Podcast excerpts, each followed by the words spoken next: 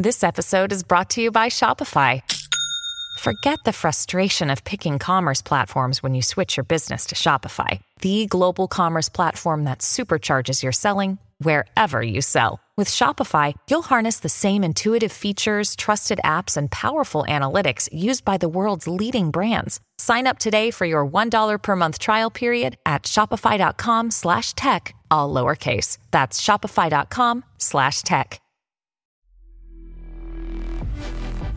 By letting a submissive submit, by letting a submissive tune out and relax and have that balance, that is part of what gives me balance as a dominant. I need to care for, look after, and to discipline and to instruct. That's why it can be such a healthy, dynamic relationship, a dominant and a submissive, because they're both absolutely getting what they need out of it. Welcome back to Open Late, a Soulfire production. I am your host, Jessica Esfandiary, and today I have with me the funny Dom. So, you know, we might get turned on, we might do a lot of laughing, but this gentleman is um, a digital content creator who focuses on kinky, sex positive content um, aimed at educating people around BDSM and kink. So I can't wait to dive into this conversation. Um, I got connected with uh, you through the girls from Double Team, Nikki and Cami, who have become really good friends. And I'm really excited to welcome you to the show. Thanks for having me. It's a pleasure to be here. Uh, I really like having these conversations on um, podcasts. I've done a few now, and it's one of my favorite things because this all these things we're talking about are all about connection and um, having these interviews and actual conversations with people that you might not ever get to meet on the other side of the world um, is making a, making a connection for other people to make a connection to kink and BDSM. So this is, you know, so uh, central to what I want to do. Yeah, it is really cool that we get to do this from LA, and you're actually joining us from Melbourne today, right? That's right. I'm in in Melbourne, Australia. In the it's morning here, and we're a day ahead, and so that's weird. And yeah, thank God for the internet and uh, making these things possible. It's not it's not all uh, it's not all terrible. It mm-hmm. lets um, things like this happen. So yeah, it's great. Yeah, I'm really glad it does. So let's start with you know the early years of the funny dom. How does one turn into the the funniest daddy dom there is? Well, goodness. I don't know if I'd say funniest, although I haven't seen a lot of other, um, and that's probably key to it. I haven't seen a lot of other uh, male doms, um, you know, vying for that kind of position. I, I think I I noticed that, and that's part of why I started making a space because I wanted to do that, but I thought, oh, there's so many uh, kinky like males and doms that are just kind of peacocking. Um, they're just doing the here's all these black and white images that probably aren't even mine, um, representing myself in a suit, being all like I'm the boss, do as I say, and stuff. And and, and I'm not like shaming that as just a thing to do, but that's all they were doing. Mm-hmm. Um, and I thought, oh, these are my peers. Like, this is what I am. So I did not like that, you know. Um, I thought, I don't want to just do what they're doing when what they're doing already seems lazy and just self involved. It's not contributing anything. You know, there's people with shame and confusion and questions. And these guys, because it is mostly a male thing, uh, mm-hmm. are just kind of going, "Hey, look at me, I'm cool." and you're like, "You've just seen Fifty Shades too many times. Like, bugger off. Like, go yeah. and do some self work, piece of shit." Um, so uh, that's kind of what was how I was feeling, and then and I saw pages and follow pages like Ask a Subs, who I who I love, and I thought, "Oh my god, look at this!" Like, um, female submissive showing more leadership and and education kind of you know work um, and humor than any you know alleged male doms that should be taking responsibility and taking up leadership you know when it's easier for us because the amount of um, bullshit that she probably deals with online must be crazy you know So Absolutely. I thought, well, I'll, I'll at least not do part of the problem. So I started doing memes the way that um, she does memes, just kind of funny, but hopefully educational, kinky memes, just for fun and just because I was a fan. And I was doing one every few weeks, and then the lockdown hit, so it was a bit pandemic kind of pushed. Um, and I just kind of leaned into it, and then something clicked, and I started doing several a day. And um, within a few months, I had a, like a thousand or a few thousand followers, which I thought was amazing. I was like, "Oh my god, people are commenting, people are sending me messages, and I'm starting to talk to people." And then, yeah, after a, a year or so, it got to um, nearly twenty five thousand before being deleted for the first time. and wow. yeah, I just really liked making a little community. So crazy. Okay, so a couple of things. The the funny Dom was really born out of COVID, which I didn't know in some ways. Um, yeah, yeah. I mean, which, the, the, the online kind of page and mm-hmm. and what I'm doing definitely was. I think I I was there, so I was already me, but it hadn't really mm-hmm. occurred to me to put that in public or how to put that in public or how to kind of express that in a way that was you know helpful functional um, and healthy. Right. Okay so there's a couple directions that i that i like want to go um because i i want to talk about you know who you were before you sort of created this online presence because i i gather you know the kinkiness wasn't born in covid either. Um but i want to talk quickly about censorship because you got your Instagram account deleted, you said at 25K for the first time. Mm-hmm. And so then it happened again after you built it back up.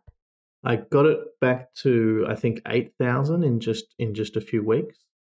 Mm-hmm. Um, because a lot of people helped and a lot of uh, supporters and, and partners that were kind of expecting this to be possible, you know, kind of all rallied. And so a lot of people who were following the page immediately saw the new page um, and jumped on board and shared it. So it was really amazing to see all, all the support and the number go up so quickly. And I thought, oh, I'm going to get back to, you know, 10,000, 20,000, back to somewhere in the same range of, of that audience um, in just a few months. And then, yeah, after about two or three weeks, it was deleted again. I don't even know why.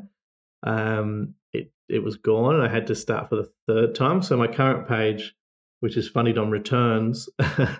um, mm. Is my third page, and I think I'll call my next one the Funny Dom Forever. Maybe start doing a kind of Fast and Furious thing after that. Yeah, it's you know it's really interesting to see that this happens a lot to people who speak openly um, about sex and sexuality and other sex educators. Um, you know, I like I've been censored for sure. I've had content taken down. Um, what happens when you when you lose your Instagram? Do you do they tell you why? Do they just do the you know uh, con this content doesn't comply with like our you know community guidelines or whatever it is, or is it just nothing that you hear from them? It's somewhere in between. So that, yeah, they, they basically just say that it has been taken down, or you can you have to wait. Both times I had it, I had to wait 24 hours for some kind of um, decision to be made, but I wasn't sure what the issue was. The the second time I hadn't even been online for like many many hours. I hadn't posted anything new, um, so I don't know what the issue was. And no, they didn't tell me. The second time there was no direct post reference. It was just um, community guidelines breached, but I'm not sure which ones um, and the page is is gone. And mm. yeah, so it's really confusing. And if you put, it is a good kind of health check on how much you put into the page, realizing that it is just a platform, it's just a thing, and it's not you, and it's not actually your audience. It's just a way of getting to that audience. So having mm-hmm. another way to do that is so important. If I hadn't had the Patreon already running, I think I would have been like really depressed. Um, I, mm. It was still kind of like really sad that day, but um, I had the Patreon page and almost almost hundred followers kind of supporting me there, which was already like a really good little audience. So that helped a lot. Yeah, that's well. I'm so glad to hear that you had that because not everyone does. And you're right, we put so much um, we invest so much of our time right in our in our lives in this platform that we don't really own we have no ownership of and most people communicate with their entire audience build all their business you know entirely on instagram or facebook and it could be hacked or taken away you know without a moment's notice. And so i imagine for you that soften the blow um, but for so many people that it happens to the emotional roller coaster that you go on feeling like you know your business gets sort of taken away from you and your your community and um i imagine it causes a lot of a lot of growth right to like you said mm. realize that that platform isn't everything and to sort of um tr- have different ways to to reach your audience and to still share what you want to share and educate in the way that you want to um you know without any without censorship so i'm glad you had that on Patreon. Yeah. yeah, it was really lucky, and and just knowing that the people are still there. So um, if you if you try again, just going and knowing that um, that yeah, these things can happen, and it is. I basically just kind of make a joke about it that Instagram is like a bad dom. So there's bad um, bad consent, bad communication. The boundaries are unclear, and we're just kind of dealing with this kind of toxic relationship. Um, mm-hmm. So you just kind of look at it like that and there's a lot of good things about it, but uh, unfortunately, it's uh, it's not actually a good relationship. So that is such a crazy analogy because it's so true. You're gonna get the dopamine hit. you might like the way things feel, mm-hmm. um, but ultimately, it's not a very safe safe space, and um, you can't really trust that. You can't really trust that you're going to be always taken care of, right? Absolutely um, not. I had I had no aftercare when my page was deleted. yeah, seriously. Well, this is a really great segue actually into um I think, you know, best practices and how to enter into this lifestyle or this world because um we've not talked about kink a lot on Open Late. In fact, really we just scratched the surface with Cami and Nikki from Double Teams a couple months back. Um, but I would love for you to sort of give an overview um, of, you know, specifically what what you speak to. And I know you you talk about a lot of different kink, but you call yourself a service daddy. So, what is a service daddy, and where is the sort of idea or inspiration for this born, at least in your experience? Um, yeah, I, I feel like part of the part of the journey is finding out your identity, um, and you do that by finding the things that you're into, and and often that's connected to your identity. So a lot of people enjoy um, kinks or have a kink or a fetish, and it's kind of next to their identity, and they might not have a a kind of uh, identity that's nested in kink. They might just enjoy some wax play now and then, you know, because of the sensation, and that's totally fine and valid. That's great. And there's other people that enjoy that, and that's because they are a masochist and they enjoy lots of sensations like that. And that that kind of rabbit hole might lead them to finding out that they are possibly a submissive who is a masochist. And then they go, oh, okay, well that means that I I'm on a side of this spectrum that might be really satisfied being with or having experiences with someone from the other side because they work well together, which is finding a dominant. So it is kind of a the rabbit hole thing, and a lot of people kind of take a few steps and do tumble down. Um, mm. Some people they they don't, and that might be because they just want to try some wax play, or they just like uh, rope play because it's very calming, and the rest of the things don't interest them, and that's totally fine too. But if you do like some of the things, you might want to step a bit further in and, and experiment. And I think for me, I always knew that the rabbit hole was there. It was just a little bit in denial or unsure. And I think part of that is a male thing, uh, embracing that I was not just a dominant, but also a, had a strong sadistic streak was very difficult for me because I knew that that was perilous. I, I, you know, I didn't want to be a, a negative or toxic, you know, male, and it's hard to embrace that you can be a caring force and sadistic at the same time, and that mm. is part of my um, identity as a as a daddy is I am a sadist, but I'm also a caregiver, and part of the service that I like doing as as a kind of service daddy is not just education, but also um, my sadistic side. So if you're a masochist, me engaging with you as a sadist can be a service. That's part of what mm-hmm. satisfies me. Um, yeah. So figuring all that out, you know, took a couple of years, and I mean, it took my entire life, but I think I had a few decades of um, not confronting it, and then I did, and then I embraced it consciously and started using the words and started learning and studying and started having experiences and and after a few years of that, I started thinking, oh my god, um, something like what I'm doing now would have really helped me. And so that's what mm. I'm doing now as part of the service is I want to do what helps people that would have helped me, which is also part of my daddy side. That's where that comes from. Is I want to be the role that I think I could have used. You know, I'm yeah. kind of fulfilling that identity that that I didn't really have.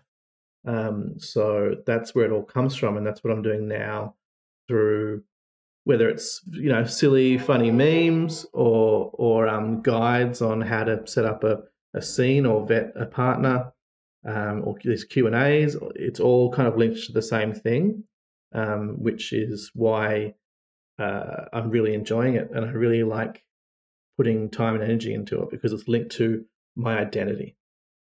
Yeah.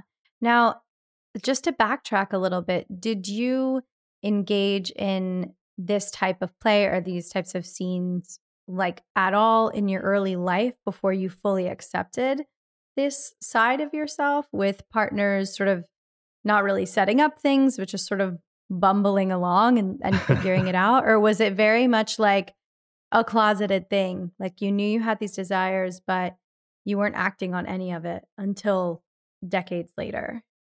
No, I definitely was doing um, doing some of it in almost all relationships. I think, and I think that's what people do, and they just don't realize it you just do it not consciously which is mm-hmm. very human but it's not it's not good it's not ideal because things can go wrong thankfully i don't think anything never did never did anything too extreme but when you look at past relationships it's like um it's like when you when you realize your identity and you look back at like the music or the movies that you like and you go oh my god that's why I was obsessed with Secretary for six months. You know, like yeah, it makes so much sense. It all lines up, and you start thinking, oh, I thought everyone liked that. Like, no, no, no, no. That's you and and all your peers. That and you start figuring it out. And I think I had a lot of relationships that were dynamic. They were actually DS dominant, submissive, dynamic relationships. They just weren't realized. They weren't aware on either side. And I think that's a lot of people. You, people listening right now, what, what's your relationship dynamic?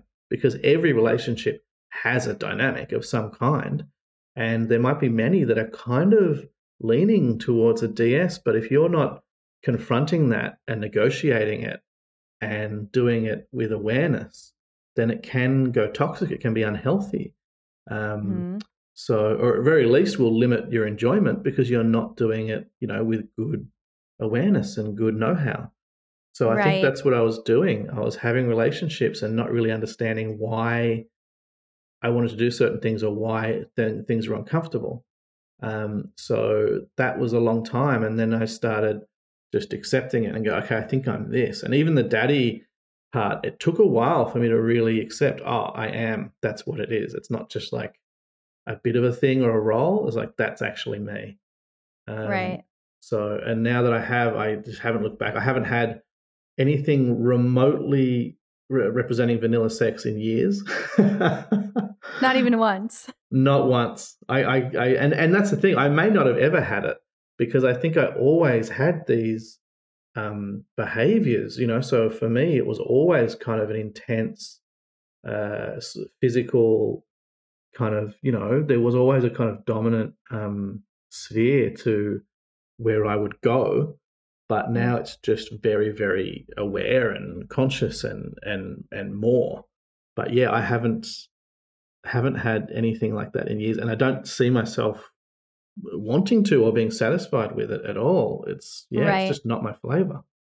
Well, especially once now you sort of have the language and the context and the experience for what brings you the most pleasure, why would you choose something else? Um, I, I want to kind of pick at this a little bit um, because you said it's a, a sphere of dominance, right? And I think that maybe there's people listening who don't even know what that can look like. But before we do, I just want to recap for someone who maybe if you're listening and you've like you don't know anything about kink or BDSM culture, um, just to sort of identify what some of these terms mean. So we, we've been saying uh, DS dynamic a bunch. If you can go into just the general definitions of everything that we're sort of touching on uh, for somebody who maybe this is their first time.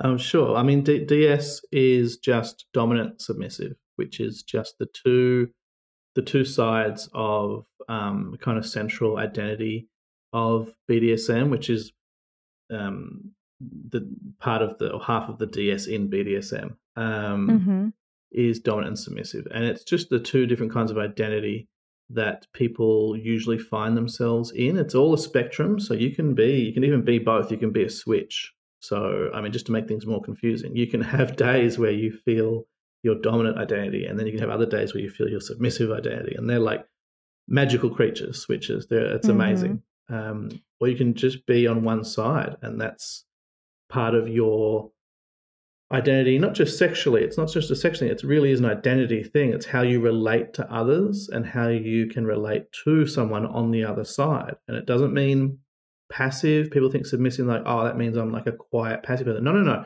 You could be a, uh, you know, vivacious, uh, you know, CEO, you know, identity in that part of your life, but you might have a submissive identity where to balance out that part of your identity, you need to um, find that balance through submitting, which requires someone on the other side to let you do that.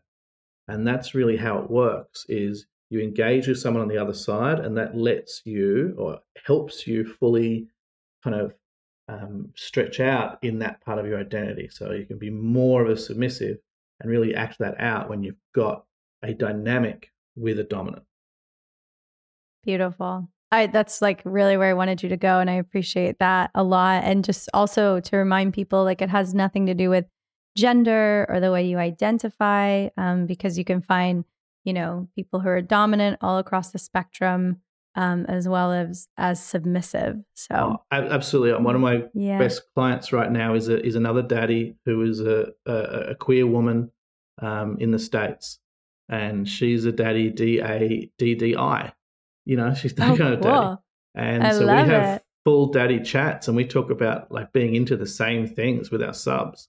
And so our gender, uh, geography, and orientation has nothing to do with it because kink identity is its own thing. You can be, there is the stereotype of the male, you know, that kind of figure, and that's that is a generalization for a reason. Um, but it is not what it what it means. You can be absolutely anything and be a dom, and you can be absolutely anything and be a sub. Another one of my friends, male submissive, is this like ripped, shredded military dude uh, who is a sub um, to his you know female uh, dominant partner, and that's such a great example of like you know what people assume and expect, and then it's like no, no, this is this is also true. This is also there and mm-hmm. that's important that people realize that yeah our our um our ds identity our kink identity has nothing to do with those other things. It's separate. Hmm yeah it's what really allows us to express ourselves in the full spectrum of like you know humanity. Because that's sort of how i you know you mentioned like the the ceo very in control uh, woman you know, earlier. And that's where I am. And then as soon as I'm like with my husband, I prefer to be in a much more submissive role because I'm exhausted. Like I don't want to make any more decisions and I don't want to, you know, have to be responsible for anything exactly. else. Exactly. If you have like a big stressful day or week and then you get to dinner and your partner says, Well, where do you want to go? And you're like, Oh, just please. Like this Tell one like, where it's such a common thing and i feel like that is a, a bit of like a flag you know in a positive way of you might have a submissive side because when you find someone that goes, okay, we're having dinner, we're having dinner here, and I've already booked it, and this is happening, and we're, we're going to go there, and then we're going to watch this movie, and then you're going to have an early night. And if that just makes you go, oh, thank God. Mm-hmm. and if that happens on the regular, if that's what you really need, then that is a dynamic in play where you've got a partner who is taking that responsibility on for you to let you relax, to let you tune out and just be taken care of. And that's a big part of DS is care. It's not leather and chains and basements and red rooms and all that bullshit. It is it is looking after the person. And sometimes looking after that person does mean putting them over your knee and spanking them until they're red. But you know, it also means tucking them in and making dinner or having dinner delivered to them or just asking them like how are you? Are, you well today? Why aren't you know what can we do to make sure that you're feeling better? Did you sleep? Those kind of things are a real service orientated caregiving and that's a big part of being a dominant. Mm, thank you so much for sharing that and kind of giving that overall picture because yeah it is so much and um, i want to learn more and i am curious about you know we'll we'll we'll back it up to my question of what is the sort of um, i forget how you put it but like the scale of dominance and how does that sort of play out in your dynamics and your relationships and how does that also serve you? Like how do you get fueled or fed by maybe impact play or whatever it is if you could sort of paint this picture for us mm. yeah there's a common question i get i do um, q and a's regularly and i do get questions very regularly from submissives that are almost worried that the other side their partner or the partner that they want to find isn't getting anything out of it. They're almost thinking this is so good for me and, and it's definitely my happy place. But how is it? How is it yours? How is it a dominance? Like how, how I feel uncomfortable that I'm getting all this, and it, it's very sweet. It's a huge misunderstanding that like that's how the poles work. Like you, if you're getting something out of it to that degree, and you find okay, this is what I need. The other side is getting what they need out of it, and that's what they need by giving that to you. So by letting a submissive submit, by letting a submissive tune out and relax and and have that balance, that is part of what gives me balance as a dominant. That's what I need. I need to care for. I need to look after and to discipline and to instruct. Um, all these things are things that I need to do. So that's why it can be such a healthy, dynamic relationship a dominant and a submissive because they're both absolutely getting what they need out of it. Um, and then on top of that, yeah, there's the sphere, there's the spectrum of different kinds. So you have all these different identities within dominant and submissive. You know, you might be um, a pet kind of identity where you really identify as a kitten or a bunny or a pup, and the dominant might identify as your owner and your trainer. Um, there can be um, full slave master identities, which are really driven by service and worship um, and very high protocols of behavior, where you have to get permission to eat and to go to the bathroom and to even use furniture. You know, that's that's part of the sphere as well.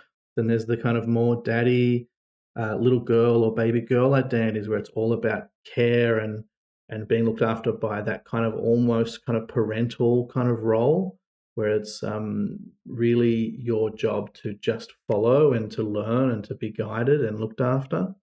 Um, yeah, there's it, that's what makes it so fascinating. There's all these things, and you don't have to be just one. You might be a little bit of each, or you might find that you start exploring as one, and you have one experience and go, "Oh my god, I'm actually this." That's mm-hmm. that's why it's so fun to play and to figure all this out because you're discovering yourself and that lets you have these great experiences and find more of you and have fun with others that are finding more of themselves. Mm. And I really love that you keep bringing it back to fun and play because mm. I think so many people are afraid to even try these dynamics because they associate BDSM with, as you said, whips and chains and handcuffs and red rooms and dungeons. Um, but there's so much levity that comes with sort of these playful dynamics that don't have to be so serious. I mean, and that you know, you're the the funny dom bringing that bringing that to the table because like if you can't laugh at yourself you know at different moments when you're having sex or or playing out a scene right then what are you really doing of course like you want it to be serious some of the time um mm. but i think it's really beautiful how you talk about this balance of you know care and being looked after with instruction or you know um punishment or being reprimanded because it's all a part of it. You can't just be all the way over here in left field all the time. Um, you want to have balance to create a healthy relationship dynamic um, mm-hmm. in any way. But that being said, I do want to talk about, you know, I want to talk about what instruction and what punishment looks like. Um, mainly because that's what turns me on, actually. So this yeah, is really just a service to me. Um, but as someone who, you know, I mentioned this before on the show, but my husband and I, 10 years ago when we started dating, kind of what you talked about earlier, you were already doing it, even though you weren't conscious about it.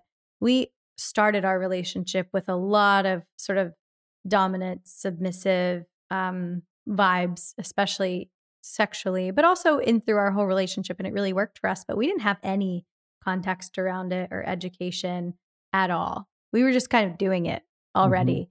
And then, you know, it fizzled out as our relationship evolved and we started, you know, getting into different things sexually and like other partners and opening up. And, you know, we sort of like haven't really reintroduced a lot of these things, but we both want to now. And we want to mm. do it from this place of like, let's actually get educated and let's talk about exactly what we want and set up scenes and sort of choose, you know, from this place of intention what we want. And so personally, I want to know because now I'm back on this journey and I'm like, what exactly do I want? You know, and what does he want? And, you know, where where do we go from here having already sort of done these things? And and like you said, there's no shame in it because I think we definitely fucked it up and and did some things that like nobody talked about. And then there was no aftercare. And we never really talked about those things you know, just because life happens and you keep moving. So, for me and for anybody listening who wants to try it for the first time or retry it, what are, you know, ways, I guess, to set things up when you want to be a bit more extreme? Because mm-hmm. I think that that is my palate. Um, what does it look like? You know, what are the names around it? What are some, um, I guess, safety measures that you want to take? Mm.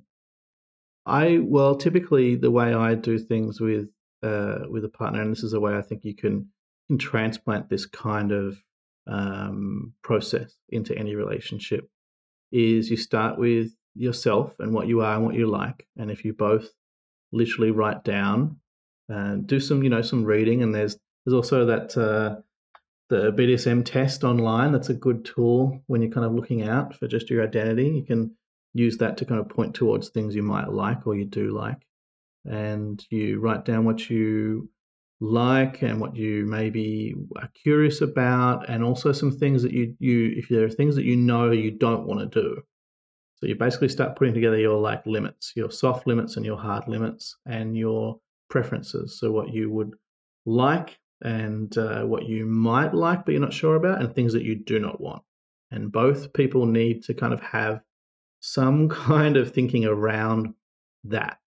If you mm. go into this kind of thing with just like, oh, I don't know, or I don't have limits, or I just want to try everything, it's like that's a big that's a big dangerous kind of red flag there. Um, because sure you can experiment, but if you really haven't put thought into, do I have things that are hard limits? Something could happen, and and that could cause you trauma or hurt or a bad association. So that's the kind of safety level comes in first of just do some thinking, think about what you like, um, put it down and talk about it with your partner, and basically um, collaborate on what you want to do in a scene. So if you figure out that you like um, discipline, then I would say, especially with a partner like yourself, you've got a partner already where there's trust and you've already got a lifestyle together. I would say, okay, the, the scene will be in, say, a week. And I would say, let's give yourself a rule like what's something that you struggle with? Probably like going to bed early or drinking enough water or, or three good meals a day, something that's kind of self care based that you struggle with because. Do you know me? yeah. I know the type. Um, so if you put a rule down of you are going to go to bed, you know, say an hour earlier than you normally do every night, and every time you don't do that, that's 10 strikes. So you're giving yourself a bit of a system for the whole week where the scene has already started because of this fun rule. The rule is good for you because if you do do it and you be a, you know a very good girl, then you're going to get more sleep. So that's great. But you probably won't.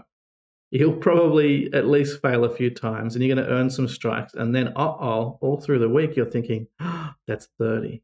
Oh my God, that's already 30 strikes. So you're already getting to the mindset of this discipline, this punishment is coming.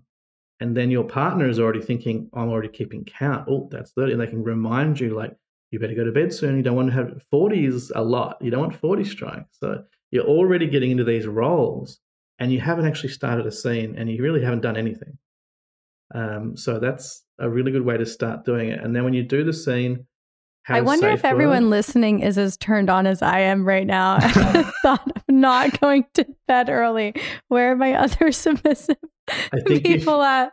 I think if you okay. are, if you are, that's the bit of litmus test. That's the test of like, okay, you might need to explore this because if this is sounding exciting uh, or a turn on at all, then you might have a bit of this identity. And if it's not, mm-hmm. if it's like this is, I will go to bed whenever I want. This sounds you know, distressing or, or just not at all attractive, that's fine. This is just not your cup of tea. That's okay. Mm-hmm. Um, but for people that are into it, I think this is a good way to try it out. Um, so you make sure you have your safe word in place.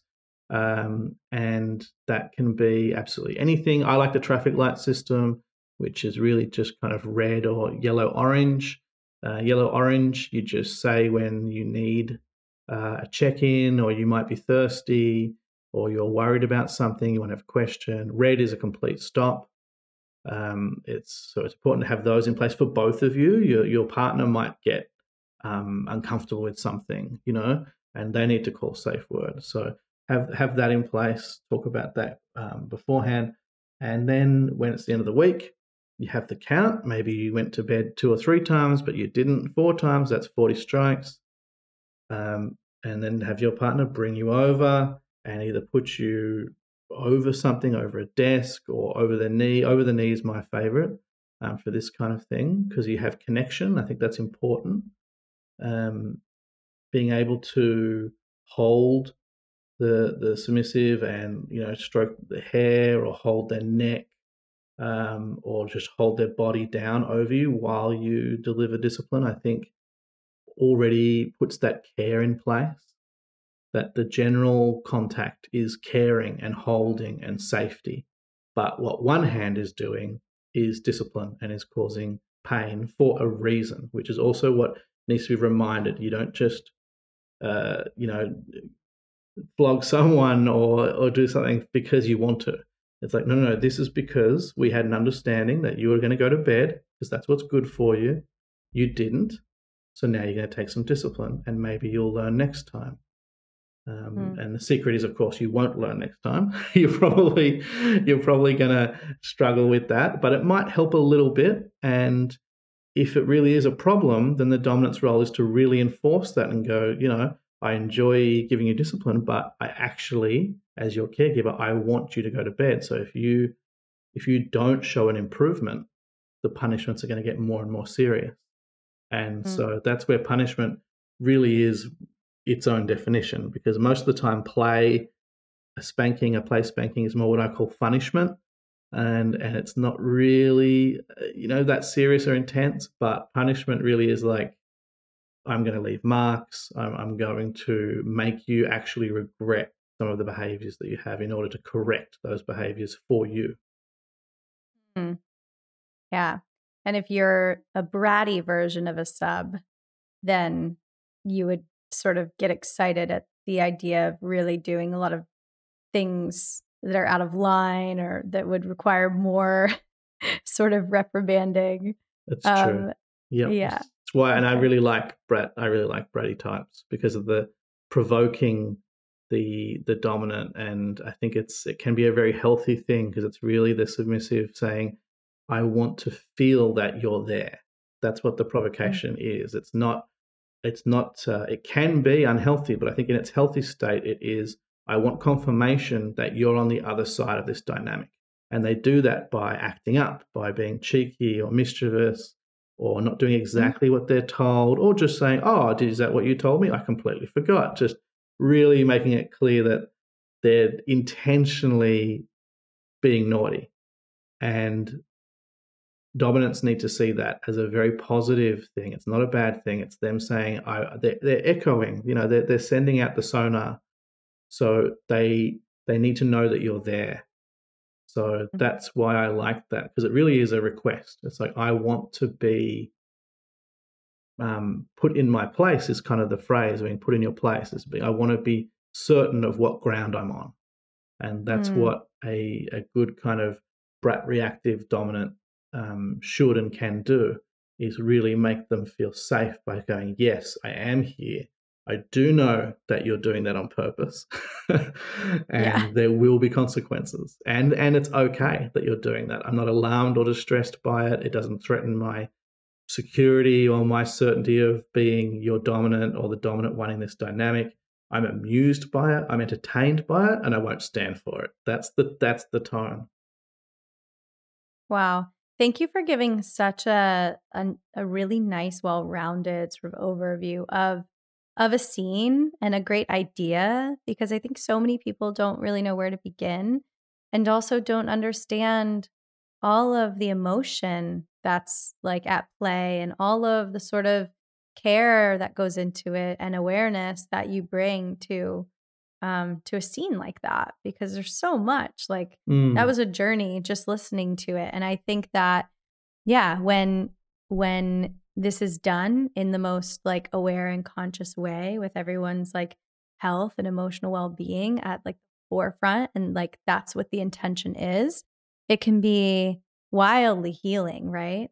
Oh yeah um, i think that's why so many people maybe they don't realize that that's why they seek out these dynamics um but what i hear from so many of my friends and you know new friends especially in practice of this that that is really the ultimate um, takeaway, and that's really why why they're in it. Not just because it's amazing and it leads to like incredible sexual experiences, but that it's deeply healing.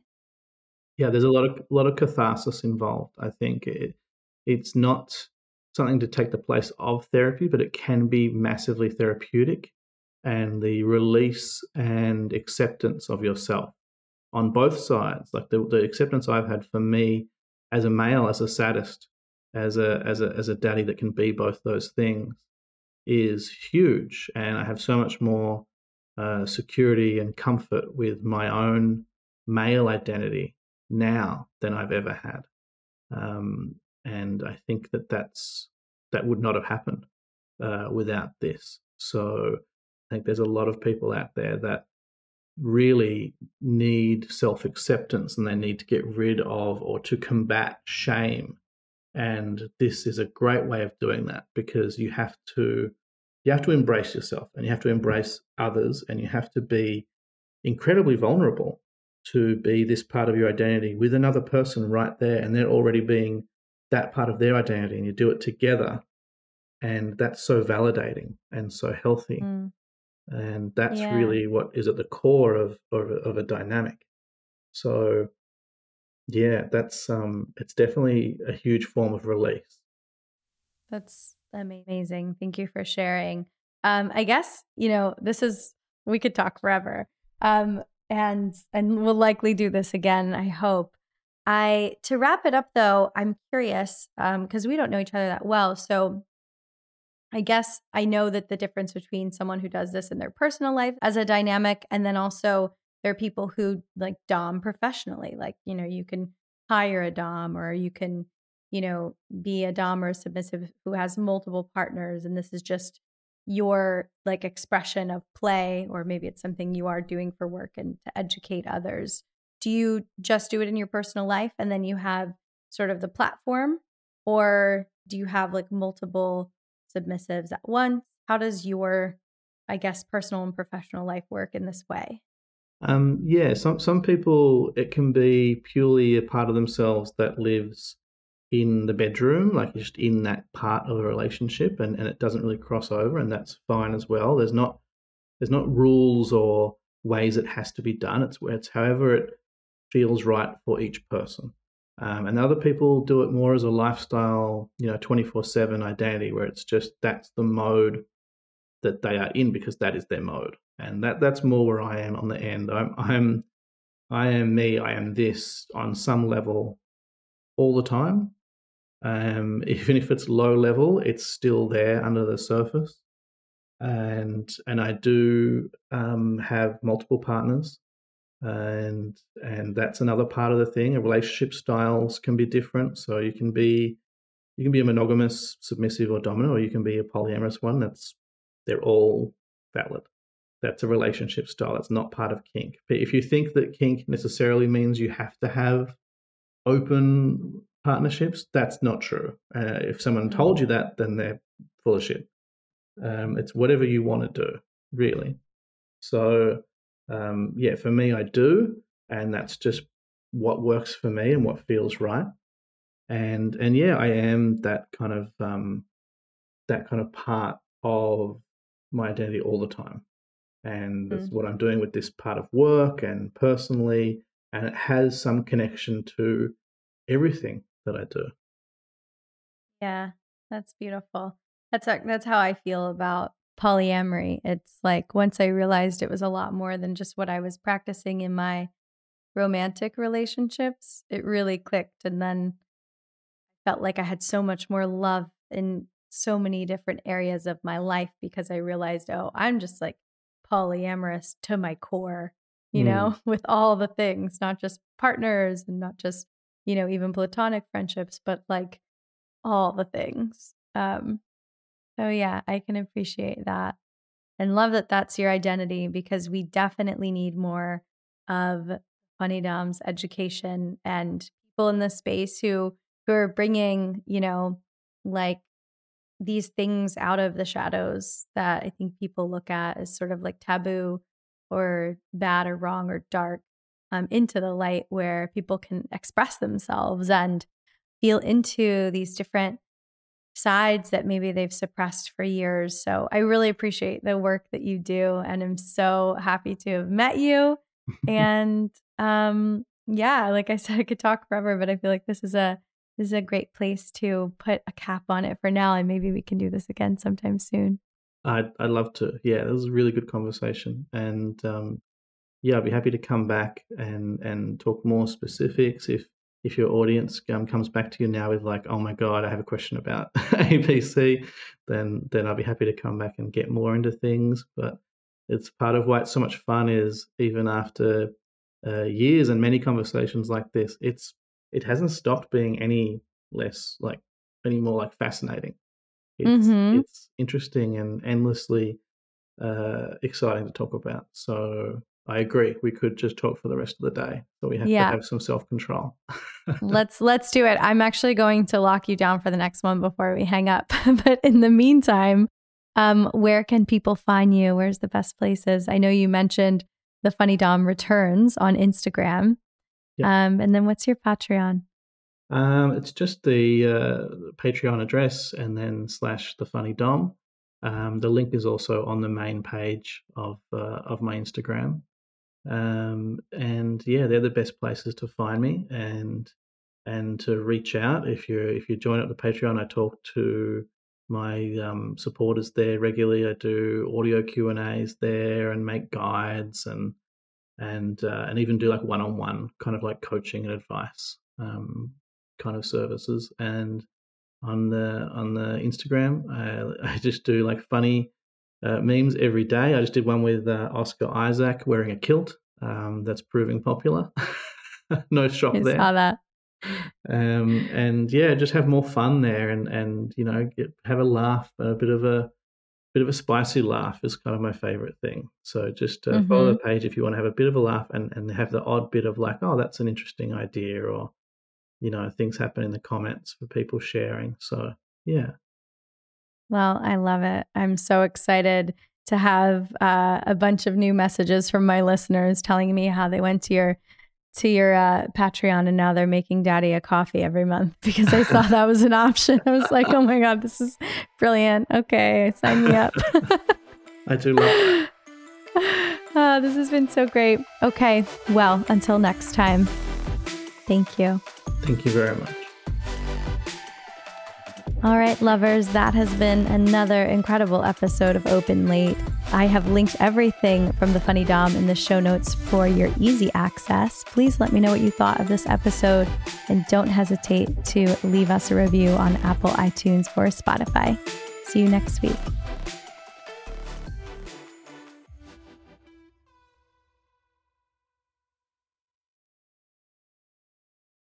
Hello, it is Ryan, and I was on a flight the other day playing one of my favorite social spin slot games on chumbacasino.com. I looked over the person sitting next to me, and you know what they were doing? They were also playing Chumba Casino. Coincidence? I think not. Everybody's loving having fun with it. Chumba Casino is home to hundreds of casino style games that you can play for free anytime, anywhere, even at 30,000 feet. So sign up now at chumbacasino.com to claim your free welcome bonus. That's chumbacasino.com and live the Chumba life. No purchase necessary. Group. Void were prohibited by law. See terms and conditions. 18 plus.